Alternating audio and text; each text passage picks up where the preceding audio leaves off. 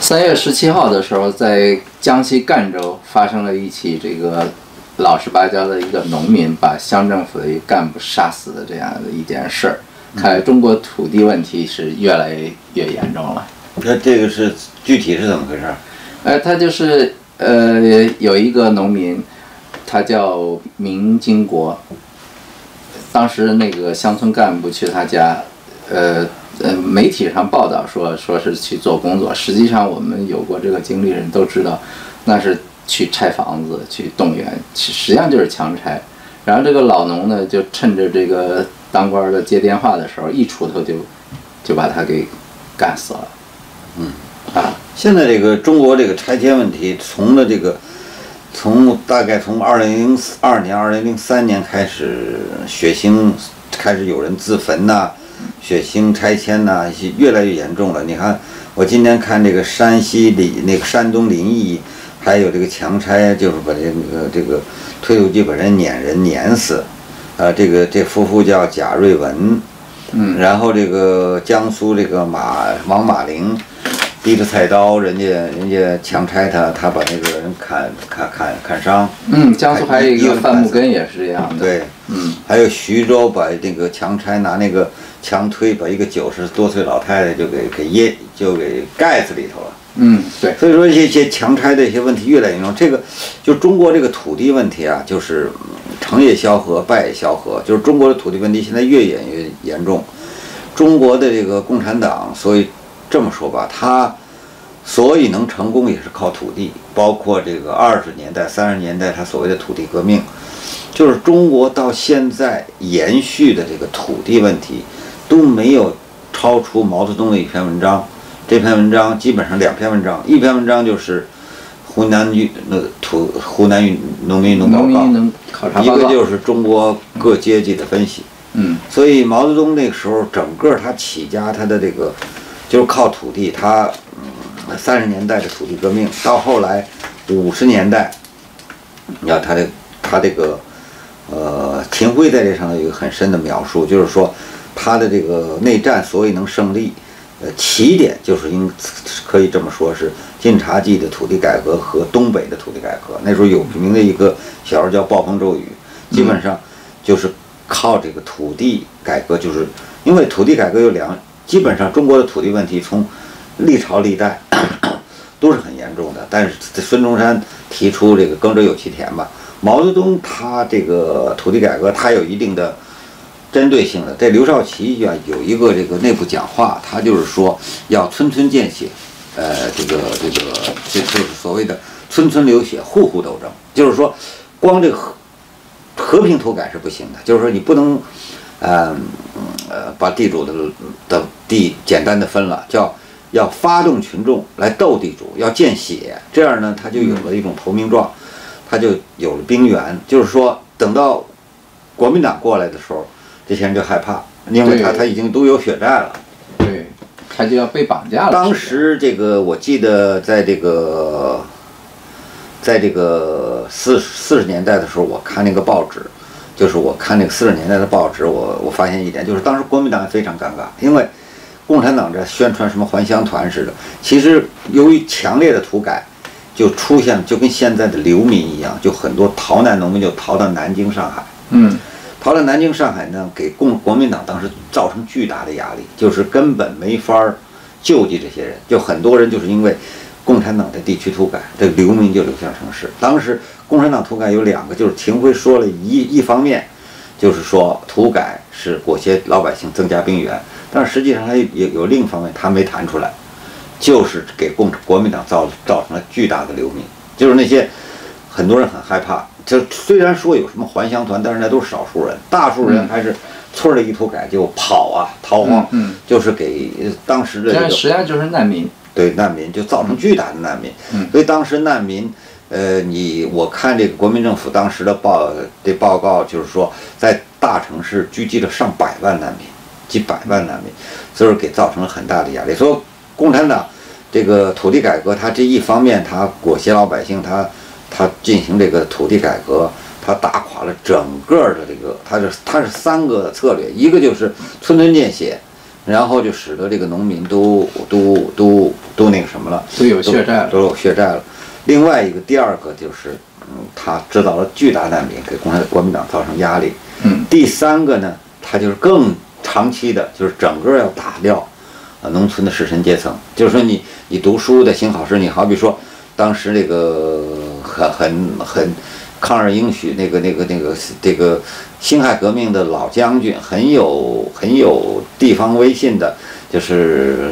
大家都承认到现在。大家都记得那个电影上老记得那个邓玉林，就是打响打响，呃，辛亥革命第一枪，那个时候就是土改的时候把他枪毙了。嗯其实他就是回家，他老不早就不参加政事了，他就是还是董必武的好朋友，他就是在家里头，他是士绅，他有很多土地，然后呢，他是在家里教书，这这样人土改也要把他消灭掉，嗯所以这个事情，很多人认为，呃，就这个这个土改就奠定了这中华人民共和国整个的基础，然后等到哦，等到这个第二第二波，就是一九五零到一九五三年，它正好是镇反，还有还有这个抗美抗美援援朝朝这一段时间，他为了这个他为这个土地改革，他也是发动群众来参军，来来来来打击，来来镇反，所以他把镇反和这个几乎这个三个运动搅到一块儿了。但是老百姓拿到这个土地，他拿到土地的原因就是上回我在，我记得我不知道播出没有，我就谈中国的农村问题，呃，山西农村问题，它其实并不是按贫富来分，它是按相对贫富来分，它不是按绝对。好比说，你在一个富裕的农村，就像我在山西那个农村，它三十亩呃二十亩地以下它就成贫农，嗯五六十亩地以下就地主，它要保证百分之七十是贫农，百分之十是地主，所以说它把人群分化掉。嗯人均分化掉呢，嗯然后把这个土地分了，分分了以后呢，就是基本上中国的土地它是为了政治问题，它经济问题没有解决，因为老百姓这种流血土地拿下来以后，他头一年都不敢种的，嗯他种了以后他就怕这不是他的东西嘛。嗯这个到了一九五三年，政权稳定了，很快就被开始互助组、初级社、高级社，高级社到了一九五六年，高级社基本就定了这个这个土地是集体所有。嗯所以说现在，后来他想走到苏联的全民所有，就是一九五八年的公社化运动，但实际上没有成功。嗯所以说，到了文化大革命结束，这个中国的土地还是集体所有。嗯一九八二年，它改成了国家所有。呃，八二年它是土地法是把呃城市土地改成了国家所有，对农村土地仍然还是是集体所有集体所有。但是呢，它这个随着这个城市的巨大扩张，它越来越呃，虽然当时就出现很多问题，它因为它是它并没有把土地归属说清楚，它只是说呃承包，呃对联产承联包，产承包责任制，联产承包呢，它这个土地是使用权，就是种地，但是实际上这个地的不归它，对，到后来呢，呃，这个村儿里头就是宅基地的问题，就是说你盖个房子给你个宅基，所以说这个产权始终不清。你现在说宅基地的问题，那宅基地按照它的定义，这个宅基地本身还是集体所有的。对，并且还是不能流通的。对，所以说它城农村的土地问题比城里还严重。城里你买一个房子，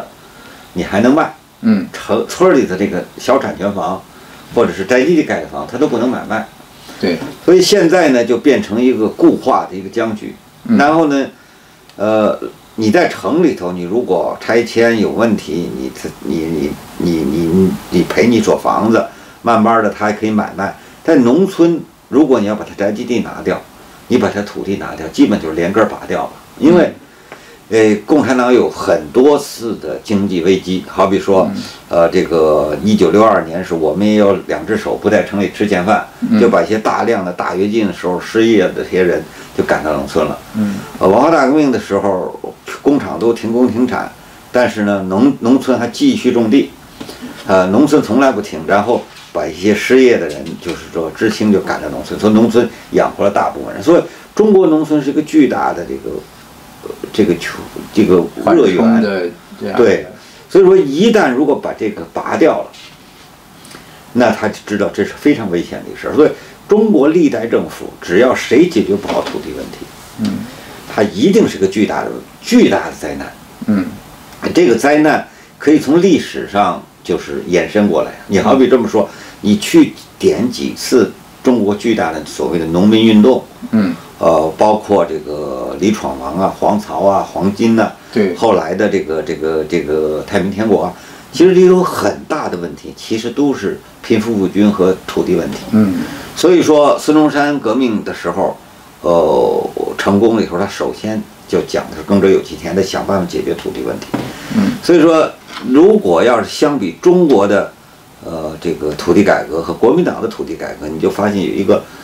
就是国民党的土地改革，虽然他在四九年以前，他们战乱他没有时间做，因为国民党的土地改革的第一次颁布的土地法其实是三十年代，嗯他他因为他没法解决，他只是在浙江做了一个试点， 31年啊对，它叫二五减租，嗯就是以呃当年收成的百分之二十五收征，这个呢很多地主不满意，就是他认为太少了，就是说你你种了田，你只给了地主百分之二十五，而且农民还不交租的，农民农民不用交公粮嘛，嗯地主要交公粮嘛，因为那时候国民党征税是按土地征，不是按人丁征，嗯所以说呢，这样呢，它不合理，它就没形成。没成了以后，最后到了四十年代，他就开始，一九四三年、一九四四年就开始准备，到一九四七年、一九四八年，陈诚在台湾实行，就叫“三七五减租”。三七五的来历呢，就是二五减租，一减一减百分之二十，百分之七十五乘以百分之五十，变成百分之三十七点五嗯，就是按四十七年、四八年收成的百三十七点五来定租子。嗯以后就涨就不算了。所以说，它主要的当时，当时台湾的农民的百分之四十一嗯享到了享受到了，因为当时这个佃农占百分之四十一，嗯就想到了这个好处。但是他第二步他接的就就是所谓的工地出租，就是这个地如果不属于是国家的地，好比说当时日本人在那儿台湾的好多呃产业被没收了工地，他就工地出租，工地出租呢，你的你的这个交租的就是百分之二十五，比百三三七五还少，所以你跟国家租地就是百分之二十五。嗯但是它有个限制，就是说你跟私人租地租多少没有限制，但是你跟国家租地，你只能租，就是你你最多租三十亩，两甲呃，就是两甲，你不能租多，但是你可以去租私人的地。嗯所以说呢，你如果地你租的时间长了，你想要，那你它就叫工地放领。这工地放领从一九五一年一直到一九七六年，始终把国公家的地卖给老百姓。所谓的工地放领，就是说，你如果租地，你交百分之二十五；你如果要是你要这块地，那你就要把这个地价给国家，嗯，就买这块地。买这个地呢，他现在不要你钱，他各个农会来给你贷款，贷款呢是十年贷款，然后年利好比是百分之多少，然后就跟现在贷款在美国贷款买房子一样，嗯，你就买这块地，你这个地就归你所有了。然后呢，然后另一部分呢，它这工地怎么样？它这工地就这么多，那怎么样去越来越多呢？它就靠这些地主，地主他有地，但是他租的给你限定了，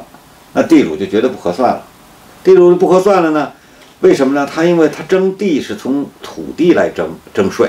那么你土地征多少税呢？就是你自己报地价。你说我这地价值五百块钱，那就按五百块钱百分之多少报。但是呢，它国家有一个每年它有个股价，就市场上价，好比说六百块钱了，涨到六百块钱了。嗯那呢你说你股价五百块钱，你就按五百交；你如果股价是七百块钱，你就按七百交。你股价五百低于国家的了，那么呢，你就得卖你这块地，就是说国家六百块钱卖买你的地，你你估五百，那我六百块钱卖，你先卖给别人，卖不这掉了，你你你你不能估的比我的平均价低了，平均价低了怎么办呢？你把地卖给我，卖给了我他了，他就成工地了，对，他国就再次放领。国家是敞开收购的，这国家是敞开收购，它是国家靠什么收购呢？它靠它也是两个，百分之七十呢属于这个贷款，就国家收购了你还不也不给你钱，他给你一个国家的公债，然后年利是百分之百分之四，然后时间还清你，嗯，然后百百分之三十呢是给你那个股票个国营企业的股票，所以台湾很多这个地主发财就是因为这股票。有些人他不懂股票，他就把股票那时候给的很便宜，他就卖了。卖了以后，有些懂的人他就把这股票赶快收起来，就造成了台湾现在有名的什么五大家族啊、十大家族啊，他其实当时很多是当时收股票的。所以说，台湾这个的这个改革，你可以看台湾就没有这个问题，它有一个最大的，它就是基本是土地私有化。嗯它如果要建设的话，它台湾有一个，它每年叫土地丈量。它如果要是需要一个公用地的话，嗯它一般是买你的地。如果你不想卖，它就工地置换，嗯它找一块呃地跟你的差不多，甚至比你的好一点。他他说咱们换一块地，然后我这块地呢要做草坪，要做公共建设，嗯要做路，那我给你换一块地。他每年都丈量有多少土地可以置换呐、什么，所以说他就一直没有严重的问题。嗯在大陆它不是这样，大陆它是这样，它历代的这个中国的这个经济都是几乎靠土地。你好比说，呃，改革开放以后，为什么有这么巨大的进步呢？嗯经济进步，它其实是两个红利，一个就是人口红利，就是七十年代、六十八十年代有很多年轻人农村打工，当然很便宜。第二个就是土地红利，土地红利，所谓的土地红利来自什么呢？来自就是政府买老百姓的地的价格和市场价格的巨大的这个插一下，差价嗯。政府一般那时候，我记得在海南那时候，他们那个时候都是啊，两千年初了，他买一块土地，就是说你多少年的收成啊，怎么怎么样，他就四五万块钱。嗯但是他卖出去，他就是卖给最便宜、最便宜的那个，就所谓的高科技开发，嗯，他也要卖三十万。嗯如果他要房地产开发，他就卖得更贵。对，所以说呢，这样呢，就是这个价格就层层剥削，就是说你给了农民这五万块钱，农民都拿不到，就是拿村里了。就好比对就是乌坎出这事儿，就是村里把这个，就连这五万块钱他都贪污了。嗯然后到乡里头，到县里头也，而且最大的一个问题就是中国拍卖土地几乎谁都有权拆迁，你乡里拆迁，拆完了把这给县里的，反正是现在发现，呃，像这回就是砍头砍了一个乡长，他乡长也出去拆迁，对，副乡长，对他这个县长也吹，他就没有每级政府，他都在掠夺，因为乡也要开发，县也要开发，嗯省也要开发，他都国家需要开发钱呢，他都需要钱，他都要搞。嗯所以这个这个整个的这个财富积累，尤其是这个，我记得一二零一二年好像是上海的这个土地财政就等于税收就是相等了。嗯然后就是另一个发达的，像浙江的，呃，杭州，就是土地开发就是、呃、税收的一点五倍。那要像那些什么温州啊，呃，鄂鄂尔多斯啊，那就都是好几倍、好几倍了。嗯嗯所以土这个地方政府，每一级地方政府都有巨大的利益。那国家的国土资源部也有个巨大的利益。对，所以说他这个这个这个与民争利啊，这是这是最明显的与民争利。对对，最典型，就是因为，嗯，你你你要是回忆这个历史上，当年孙中山提出的这个这个平均地权有四个主张，现在很多人都忘了这个四个主张。这个四个主张你现在拿下来，你就能看见现在有多大问题。第一个问题，它叫规定地价，它这个地价，他说这规定地价是由人民申报，不能由政府来定。这个地价应该体现出公和私的利益和市场的利益。嗯所以它这个地价不能说啊，老强买强卖，这个地价得双方协定，对吧？第二点就是照价课税，就是说所谓的税收，这个地价是多少就是多少税收，所以说你不能说你的税收由国家单方面定，就是说定的这个价里才能课税。第三个就是照价收买，它这个更有钱，就是地地主如果想开发想做，人民可以抵制，他要制止人民，制止老老百姓高价卖，也也要制止政府低价收。嗯你必须这个土地所有按照市价收购。第三一点才是站的的，因为孙中山有一定的社会主义色彩嘛。第三一点，他说涨价归公，就是说如果地价经过社会的努力开发了。嗯你周围都，你好比你有块地，周围都开发，你地价起来了，那你这个涨价的部分应该体现有一部分，它所谓的它不是说全归公，它有一部分就是所谓的叫增值税，那么你就要交一些增值税。对所以说你的你的钱原来是三万块钱买的，现在变成三百万了，你那个差价要交一些增值税。所以说这样你就体验一一个最一点就是所谓的这个价钱不能由政府单方面的定。嗯但是现在中国最大的一个问题就是，政府单方面的定收购价，对但是卖出价它又拍卖，卖出价跟农民没关系。对，它就成了一个中间商了，对就是土地的 broker，嗯土地的中间商。嗯，所以整个各级政府都在做这个中间商，而且它是强买强卖的中间商。对，所以这个问题就越来越严重了。所以说，现在呃呃，温家宝，我记得呃，就是说什么十八亿亩的红线呐、多少嗯定对了好多红线，中国已经这红线早就突破了，早就突破了。因为这个利益太大，它不可能留下来，因为。有些你你好比说，有时候我就到到一些开发的地说，他把一个地争来了，他现在没钱开发。我记得我到了浙江有好像江苏吴江，我就看一个厂子，他争了一大块地，然后四边盖四个四个建筑，当中盖个建筑，他把那个地赶快圈了。如果你要不盖，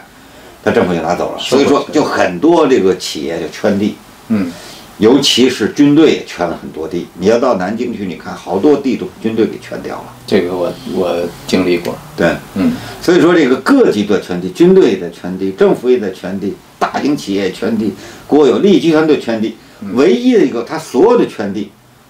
都是低价收购，倒霉的都是老百姓。所以这个问题也也越来越严重。所以说，如果你要是到北京上访去，我七十年代就因为文化大革命问题老上访，所以我一直关心上访的问题。你到上访村儿现在那儿去，你就跟这个研究谈，大概百分之八十的人上访的人都有土，都和土地有关系。现在可能比例更高了。哎，就是有的是有的是土地不公平，有的是暴力拆迁，有的是甚至于出了人命。嗯所以说你看吧，家家户户很，你到那儿谈，大部分和土地有关，就是土地这个问题越来越严重了。嗯所以说你如果要是从历史的角度来看，那么我觉得这个问题如果不解决，这个问题就是从共产党本身的经济的开发，就不谈，呃，社会公正，都不谈社会，就连他自己现在都碰了墙，这个是他的这个政策都继续不下去了，因为土地需求量越来越大，这个老百姓这个反抗越来越强，所以这种强买强卖的事情越来越难了。并且有一些地方啊，有一些城市已经没有多余的土地供开发了，对，所以它城市不断的扩张，就去侵蚀农村的土地。对他侵蚀农村的土地，而且他还希望农民就是出让，他变得城市化，嗯把他就是所谓的李克强这回说嘛，他最大的动力就是城市化，嗯但是城市他所谓的城市化的背后，嗯，城市化这个词儿是好听啊，就是说对对对使得嗯多少人城市化，但是城市化背后有一个巨大的问题就是土地利益，他不只是土地利益，他在抢夺这个农村土地的时候，他想把土地从农民手上拿走，但他不想承担这个农民将来的生活这个包袱，因为他这是他不是承认不承认，因为他现在政府嗯就是他只想利益，政府不想承担责任。政府没干，政府已经成了一个商业的这种嗯这种，就是就尖客，政府尖客，嗯嗯他这边拿来从强收，他卖给开发商开发，嗯所以说他有巨大的利益，他就现在与民争利，他他你如果一旦这个裁判员进了进了球场，嗯，他变了，他也变成一个商人他了，既是裁判员又是运动对员，他这个现在政府就是个商人了。对。也很明显，就是你看这些拆迁，凡是涉及这个血腥拆迁的，呃，基本上政府主导，公检法都保驾护航。对，嗯他这个就上期咱们讲的这个谈这个郭文贵的时候，咱们讲的就是说，中国是有巨大的公权力私用，呃，公器私用。公器私用。嗯，如果你在这个你你本来就公器私用了，然后你的你这个政府再变成土地买卖中的一个重要环节，是赚钱最多的一个环节。嗯我那你就没法变了。我记得在谈论这个问题的时候，在两千年初，嗯人们还认为开发商是土地改造和这个呃地产业啊、呃受益最多的。后来人家后来发现，政府是最多的，因为开发商虽然坏，开发商是低本高低本高利，嗯政府是无本万利，就政府就根本不需要本钱。就是相对来讲，政府比开发商更坏。呃，政府比开发商不只是更坏，嗯，就是开发商是经济利益驱驱动，政府有双重利益。政府一方面是他个人利益，因为开发商嘛，他是老板嘛，他还投资了，他要做嘛，嗯他还承担了贷款风险嘛。嗯政府是没有任何风险的，嗯取决因为他既不需要贷款，他也不需要任何的，他是他是保保赚不赔的，嗯，所以说他在这里头就是根本就是一个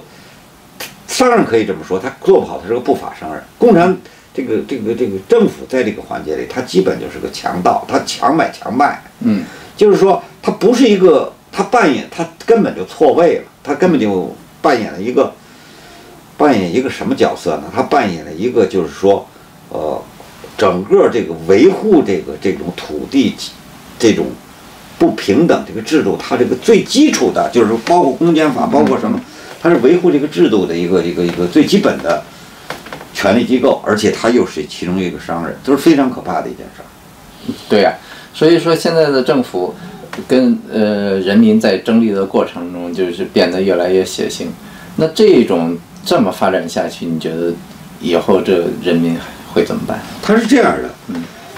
政府它这个血腥，它你你你这么说吧，它它这个强拆，它去了以后，它也并不是想它的直接利益不并不想把你就杀了，嗯它是想把你的财产夺了。嗯所有为有现在为什么血腥呢？一方面是政府的不仁不义这种强买强卖，嗯另一方面是人民保护私有财产的意志越来越强了。嗯因为两一九九九十年代的时候，他不敢说话，或者是他还没有意识到这么强，所以说今天这么大的冲撞，一方面是政府的这个拆迁手段越来越强，另一方面是人们开始就像这个老农民拿个锄头就给砍了。嗯他虽然这个砍人杀人也不一定对，但是他没有别的办法，嗯这也是他保护所有，就像那个那个叫什么那个那个那个叫王马林提着菜刀，一个一个普通的妇女就能把六个壮汉砍伤，那一个对砍死，也他是因为拆迁。对他有很强的保护意识。嗯对啊，所以说你看，嗯，前一段时间传那个，呃，有一个人叫什么，呃，就是贾静贾静龙贾静雯贾贾静龙啊，对，他他最后拿钉子枪把那个人给打死了。嗯这个当然是你会了判处死刑了，但是像马马王马林这个事情，连政府自己他都觉得没办法，他最后判了五年徒刑。嗯他先判八年，后来要改，他他自己都挡不住舆论了。我记得中国就是官方喉舌，呃，那还是以前。那其实贾静雯这个是比王马林这个要靠后的。对那就是现在政府就是，你看在拆迁当中发生冲突，凡是打死这个老百姓的，这个都是轻判的；但是如果老百姓凡是有抵抗精神的，都是重你知判。道为什么吗？他因为抵抗的人越来越多了。嗯因为刚开始可能王马林还是个案，嗯现在就是抵抗越来越多。他这个毛泽东不说哪里有斗争哪里有反抗嘛，嗯他这个反抗越来越多了，那他就只能是乱是重刑了。你好比说，呃，前一段时间呃传那个甘肃的王改兰全家六口，呃杨改兰嗯杨改兰全家六口，他这种是一种无声的抗议，就是说我打不过你，我自杀了。嗯我自杀，我这这个一本是代表着中国大部分农民是这样的，他是嗯最后先是他太太自杀，后来她丈夫也自杀了，这个就是一种无声的抗议吧。嗯但是现在老百姓已经选择了，就像这个明经国啊，像这王马林啊，他已经不是无声抗议了，他已经开始对抗了。这个问题就是，当然你说能不能演演变成马李闯王啊、黄巢这种东西，这要看整个的局势，这要看整个的，因为那冷兵器时代和现在也不一样了。嗯但是这个情况是一样的，就是老百姓已经和政府之间成了正面冲突，就是就是敌人关系，就是正面冲突了，已经嗯不愿意说像杨改兰一样我上吊，嗯我让给你，嗯，现在已经是就这是就杨改兰的自杀和明经国的反抗，啊，这是截然不同的嗯两种。两种两种老百姓的两种两两两种态度了，嗯，从这些事件上，我们也能看出来，政府是强烈的想着去挣这个钱，但是那些政府官员，尤其基层官员啊，他们为什么那么积极卖命的去去做这些坏事？其实，嗯其实这里头有一个悖论。其实我不觉得这些基层干部都是些坏人了。嗯，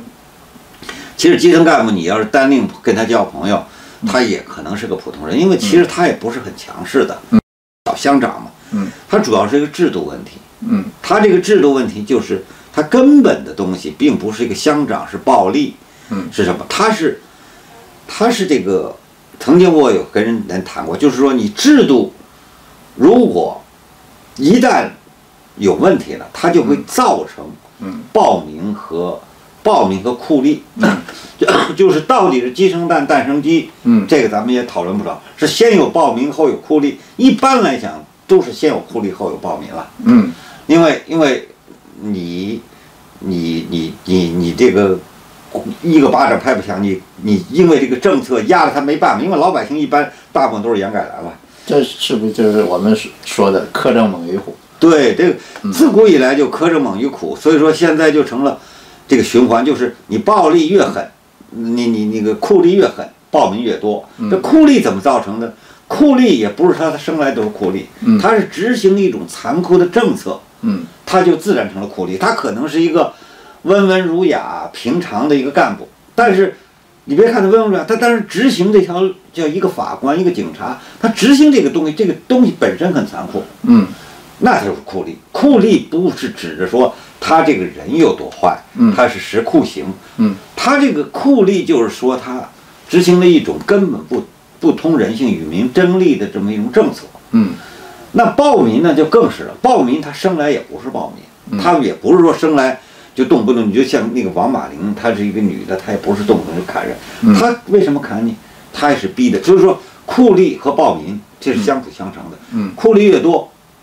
政策越酷，嗯，暴民越多。暴民越多，这是一个恶性循环，对不断的恶化。对，嗯，呃，我觉得中国现在就是已经到了这种恶化到一定程度，就感觉没有退路了一样。他也不是完全没有退路，他是这样的，他是因为这个共产党从这个一九就文化大革命之后，他基本上毛泽东的这个神话完了以后，他就失去了执政基础，所以邓小平就开始来了一个不管白猫黑猫逮着老鼠就是好猫，所以说他所有的执政基础来了经济改革，嗯所以你任何一个地方政权、地方政府，它有压着巨大的 GDP 的压力。嗯，所以说，一方面是他贪污有巨大的利益，一方面他有巨大的，如果没有经济改革，他就失去了执政基础。嗯所以这种循环是这种循环是没有头儿的。它因为经济规律，它它一会儿上一会儿下，它不可能说老上嘛。嗯但是现在共产党，我也替共产党说句话，他就是压力压着他，他不经济不能衰退，嗯一旦衰退它就垮掉，就是他经济衰退了，他不会亡国，他一定亡大。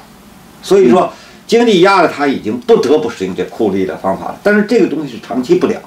所以说，你说没法改变，他有可以改变，他唯一的改变就是他他改变的这种执政方法，他变成一个民主制度，变成一个依法治国，就是说。当人们大家都负起责任，就像台湾这个，我刚才指着台湾这个，当嗯你这个利益均摊，老百姓一半利益，政府一半利益，利益均摊，它社会的问题也均摊，经济下滑也均摊。嗯所以中国唯一解决这个方面改 tension 的，不是靠酷吏，靠着那个香港，不是靠那个警察，嗯是靠依法治国，是靠民主政治，是靠共产党把权力嗯和利益嗯还给还还给老百姓。如果他不还给老百姓，他继续与民争利，嗯。那这个路就这思路就不通了。但是我们看到这个习近平执政以后啊，就是控制的越来越紧，权力收收的越来越狠。这个主要问题是现在经济下滑了，因为你说有些人说习近平就一定比胡锦涛啊、江泽民紧，其实江泽民、胡锦涛那时代经济比较好搞，好搞。嗯胡这这个呃习近平现在基本上该该干的该经济改革，就是它是经济和政治分开嘛。嗯它这经该改的经济和它这个所谓的深水区，它已经无路可改了。嗯所以说，它现在唯一的办法就是政治民主化，就是嗯把这个还政于民解解这个但是他不懂这个，嗯他继续走江泽民和胡锦涛的老路。江泽民、胡锦涛的老路是那时候还有改经济改革空间，嗯他现在没有经济改革空间了。嗯他那个老路，他走那个老路，他就必然比他们更紧，他必然比他们更酷、酷吏。所以说，一代不比一一代差一代，就跟那个鲁迅说的九斤老太太似的，嗯嗯一代不如一代。嗯如果他不政治改革的话，他紧肯定是一代不长，一代比一代紧，一代比一代残暴。这因为他没有办法，因为他压了一个巨大的经济上升的包袱，他怎么办呢？他只能拆了盖，盖了拆，拆了盖，盖了拆，他有啥其他的办法吗？你你没有其他的办法。没有这个办法了。对，好，书斋夜话，我们下期再见。